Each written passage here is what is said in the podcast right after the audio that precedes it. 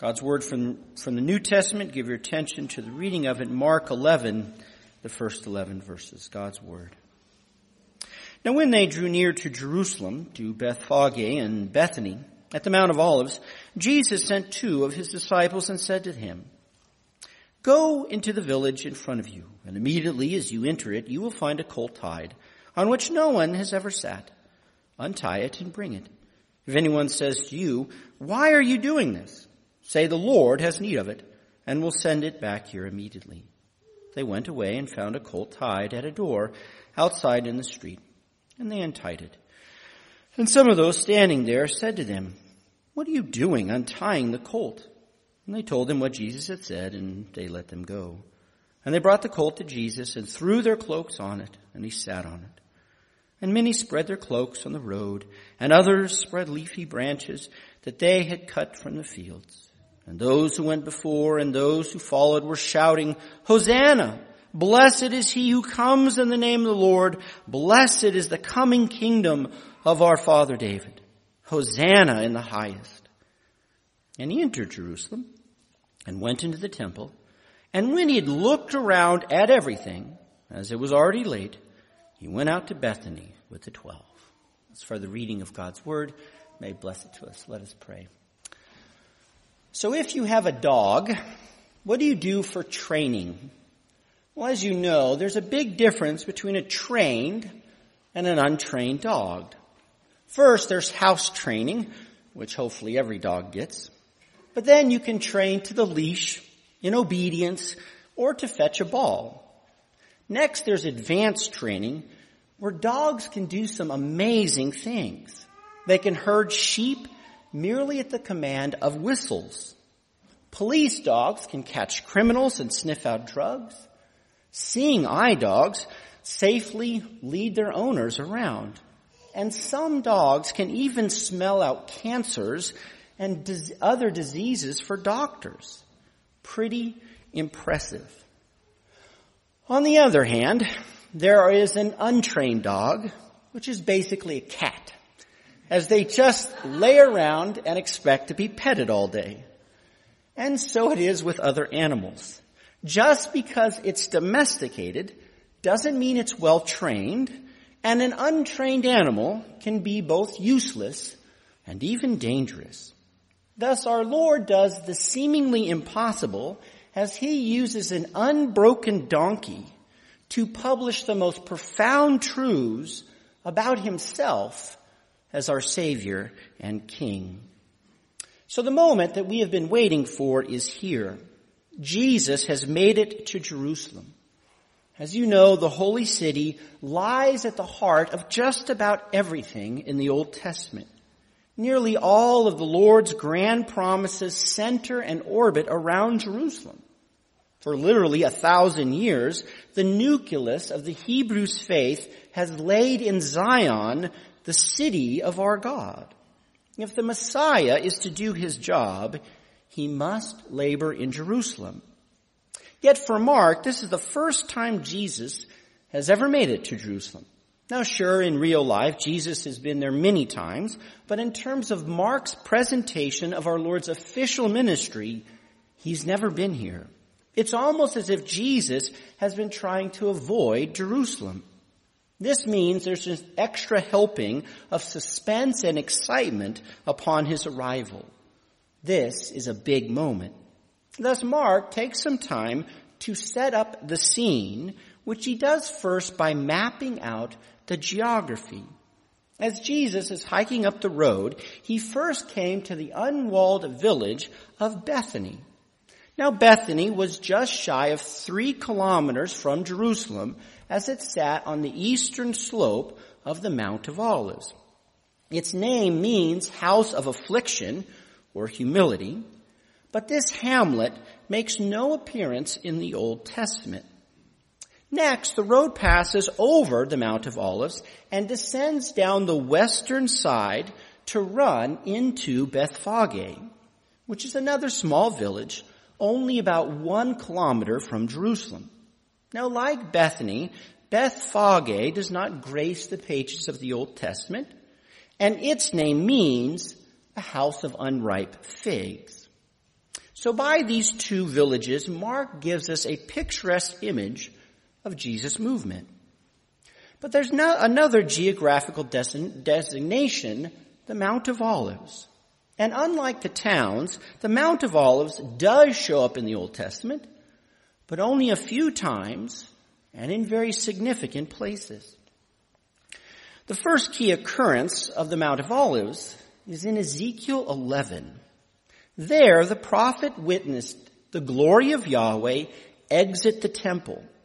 The glory then traveled to the eastern gate of the city and departed Jerusalem to stop and sit on the Mount of Olives. As God forsook and abandoned the temple and the city in judgment, his glory exited via the Mount of Olives. Therefore, after exile, the prophet Zechariah foretold the return of God and his glory to Jerusalem. And in chapter 14, the glory made its return by coming to stand on the Mount of Olives. Yahweh's glory departed by the Mount of Olives, and he would return via the Mount of Olives. And yet we have no historical recording of Zechariah 14 ever being fulfilled. Post exile, the glory never returned to Jerusalem or the temple. That is until now. Indeed, remember that John the Baptist was preparing the road for the Lord to come. He was the forerunner for God himself. Thus, from John's heralding, Mark has not put Jesus in Jerusalem until here.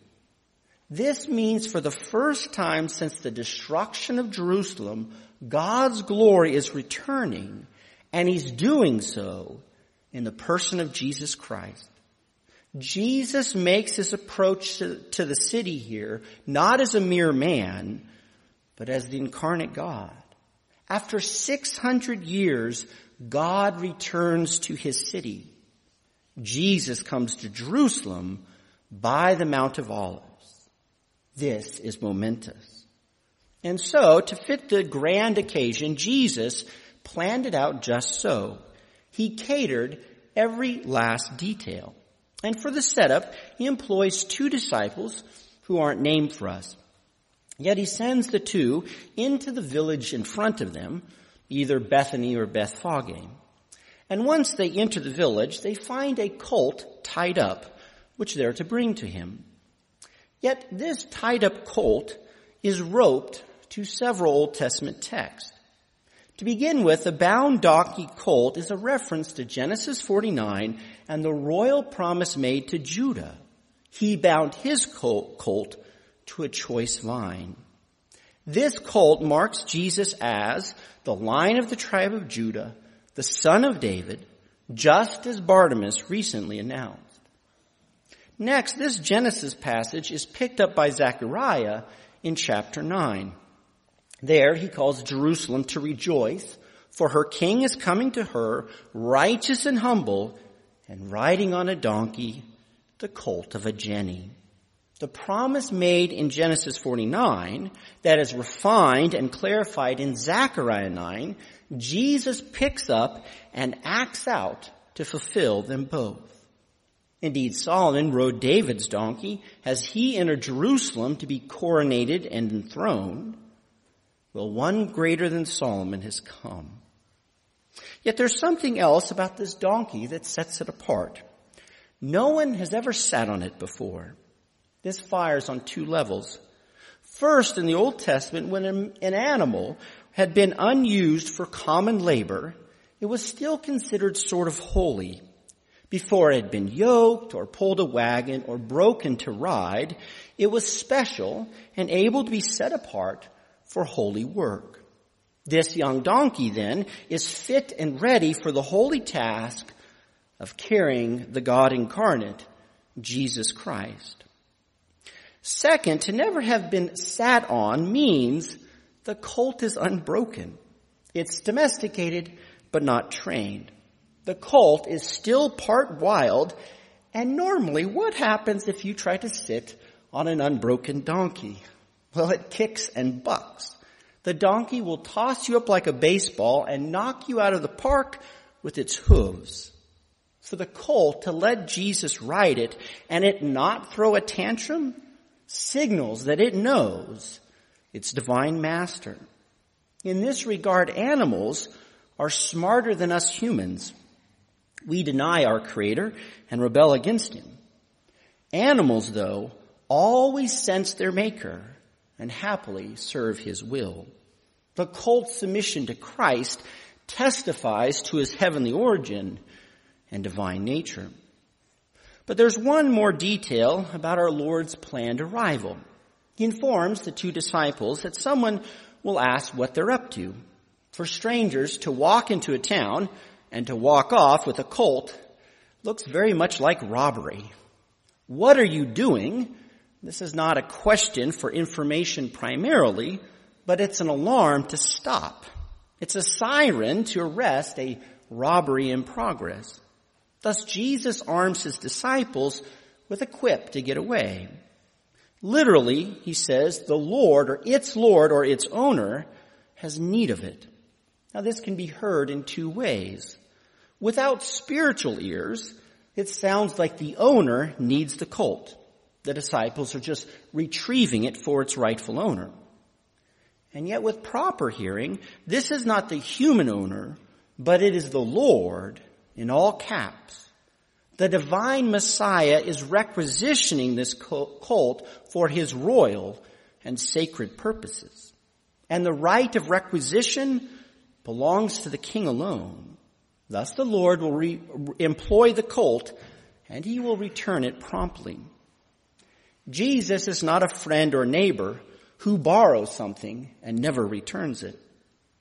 Well, these are our Lord's plans for coming to Jerusalem, and they all revolve around this unbroken donkey colt. Of course, Jesus' plans are not frustrated. We often plan only for them to be foiled, but he, or his, his unfold just as he spoke them. The two disciples run ahead, and there it is, tied up in the street, a colt having never been ridden. They untie it only to be stopped by a citizen's arrest. They mention that the Lord needs to borrow it, and without delay, they return after a successful mission. And Mark relays every last detail fulfilled, not to show that Jesus is a good planner, but to reveal his prophetic word. This is the power of his word to speak just so and for it to come true with precision. Moreover, if he is able to finish his word here, then he's able to fulfill the old prophetic words of Genesis 49 and Zechariah chapter 9 and 14. A prophet is proven true by the fulfillment of his word, and so Jesus is a true prophet. And with the disciples back, the festivities can commence. The disciples spread their cloaks on the colt like a royal saddle and Jesus sits on the donkey that has never been sat on before. The colt does not go crazy with bucking and kicking. That is, we do not come to a rodeo, but to a royal parade. Indeed, at this point, uh, just about everyone starts to catch on to what's going on. After chanting the son of David by Bartimaeus, the crowd recognizes the kingliness of Jesus. People lay out their garments on the road as if to roll out the red carpet for him. Not even the hooves of his mount can be soiled by the dirt. Others join in by cutting leafy branches, waving them and laying them on the road. Now these green fronds were a celebratory element of Jewish pilgrim feast. They were a way to praise God for his lush blessings and bountiful provision. The branches, though, also had a nationalistic force to them. They were sort of an Israelite flag brandished to and fro to hail the kingdom. And sure enough, the happy crowds have their minds set on the kingdom. Hordes of people now gather to Jesus as he rides down the Mount of Olives on his Davidic steed.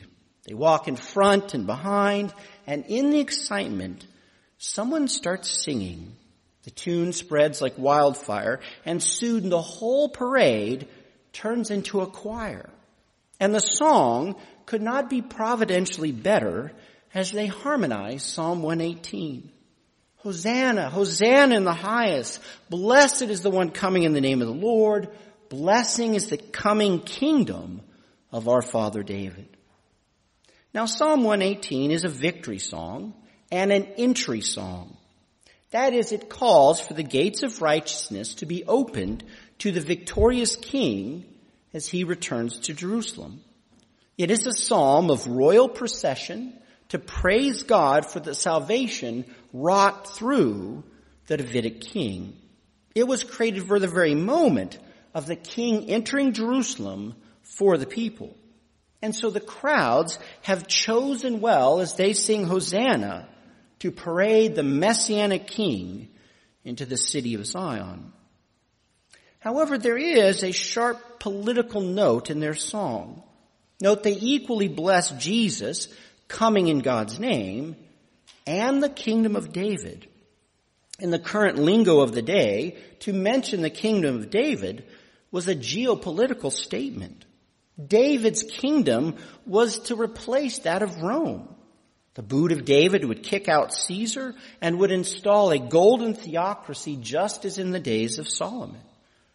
The people then rightly outline Jesus as the Davidic Messiah, but they wrongly color him in with the colors of politics and the hues of worldly pomp. They get so close, and yet they're still so far off. And this discrepancy is evident by the very imagery Jesus uses for his entry. Now it's clear that our Lord has prepared his coming to Jerusalem as a royal procession or a parade. And these were quite common in the ancient world, both in the Old Testament and in the Roman world. This was when a king, a victorious general, or some VIP visited a city. It could be their home capital after a battle, or just visiting a new city. Either way, these welcome parades shared the same basic pattern and tone. That is, the nobles of the city and the local priest, all the who's who's of the town, would come out and meet the, the king outside the city. The streets would be lined with boys and girls and perfumed with songs and confetti. Then they would bring the king into the city, up to the temple for a sacrifice and a large feast. In this way, the city authorities paid homage to the king, and the king laid claim to the city as part of his domain. Additionally, especially for Rome, the Roman emperor or conqueror would ride a majestic war steed or stand in a blinged out chariot. Dressed in royal robes, the emperor's face was sometimes painted red like the statue of Jupiter and he was adorned with ivory emblems of authority. The Roman would be drenched in pomp and circumstance, images of power. Yet how different is Jesus from the normal standard? He does ride and not walk, which is an honor, but there's no swooning over fancy robes as he still wears the cloak of a rabbi. The crowd is singing him into the city, but there's not even a whiff of any dignitaries here. No priest, scribe, or governor is there to greet him. All the authorities seem to ignore Jesus. They snub his arrival. And then there's his mount. Jesus rides not in a golden chariot. He is not mounted on a muscled steed like a thoroughbred or a Clydesdale. Instead, he sits on a young donkey. He rides not Shadowfax, but Eeyore. Sure, in the Old Testament, kings rode donkeys. They could even be used in battle. But compared to an imperial stallion of Rome, a donkey is a lowly beast of burden. Donkeys carry potatoes and wheat, not kings. But here is the Lord the glory of God returning to Jerusalem for the first time since the Exodus or from the exile. And he rides Eeyore. This is a vastly different kind of king. And then there's the f- grand finale to these royal parades. The king would enter the temple, sacrifice and feast, and be officially recognized as Lord of the city. Well, Jesus too goes directly to the temple. The priests do not welcome him. He does not sacrifice, and there is no festive table. Instead, he just looks around at everything and leaves. Talk about anticlimactic. We expected fireworks, and we don't even get a candle. Instead of happy music, we hear a foreboding rumble.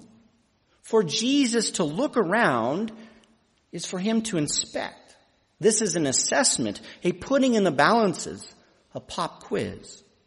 The eyes of Jesus examine everything in order to render a judgment. Now, he will not publish the results of his test until the next day in the upcoming verses. But he hints at the final grade for he quickly exits. To depart so soon is a repudiation, a failing grade, a rejection. This is Jesus finding the temple and the people bankrupt. And it's him refusing to accept their political concept of his kingship. Jesus is not the political freedom fighter that they want, and he will not allow the, cl- the crowds to define his messiahship.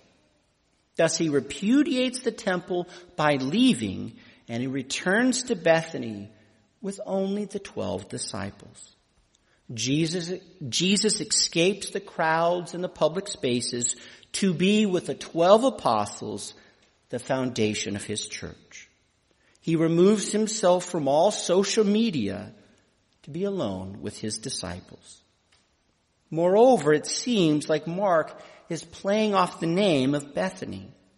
Now this isn't certain, but Jesus repudiates the temple to stay in Bethany, the house of affliction and humility. He leaves the house of gold to remain in the house of humble affliction. Truly Jesus is not a ruler like the rulers of this age. He comes not to lord his authority over, but he came to serve and to suffer as a ransom for sinners. And so is your king and your kingdom to which you belong. As seen here, Jesus is your king. He is the very glory of God himself come in human flesh. This entry is God coming to Jerusalem for the first time since Ezekiel 11.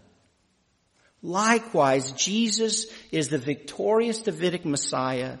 The, the, the praise of Psalm 118 rightfully belongs to Him. And yet all the glory of Christ comes on a donkey. He comes not to feast on a sacrifice, but to become the sacrifice for your sins. This is how Christ demonstrated His power and authority by letting it go to die for you. He was victorious for your salvation not by wielding a sword, but by shedding his blood for your sins. Moreover, the kingdom he makes us a part of is not concerned with the shining pomp of this world. No, Jesus retires and lives with us in the house of humble affliction. We follow him by humble service and enduring many tribulations. Beloved, this is your king and kingdom. Let us then joyfully embrace him by faith. May we happily love him with humble service and faithful endurance. And may we be those who ever join the angels in heaven to sing, Hosanna. Hosanna in the highest. Blessed be Christ and his kingdom forever. For this is our chief end now and for eternity. Thus let us sing to our Savior for all he has done for us. Amen. Let us pray.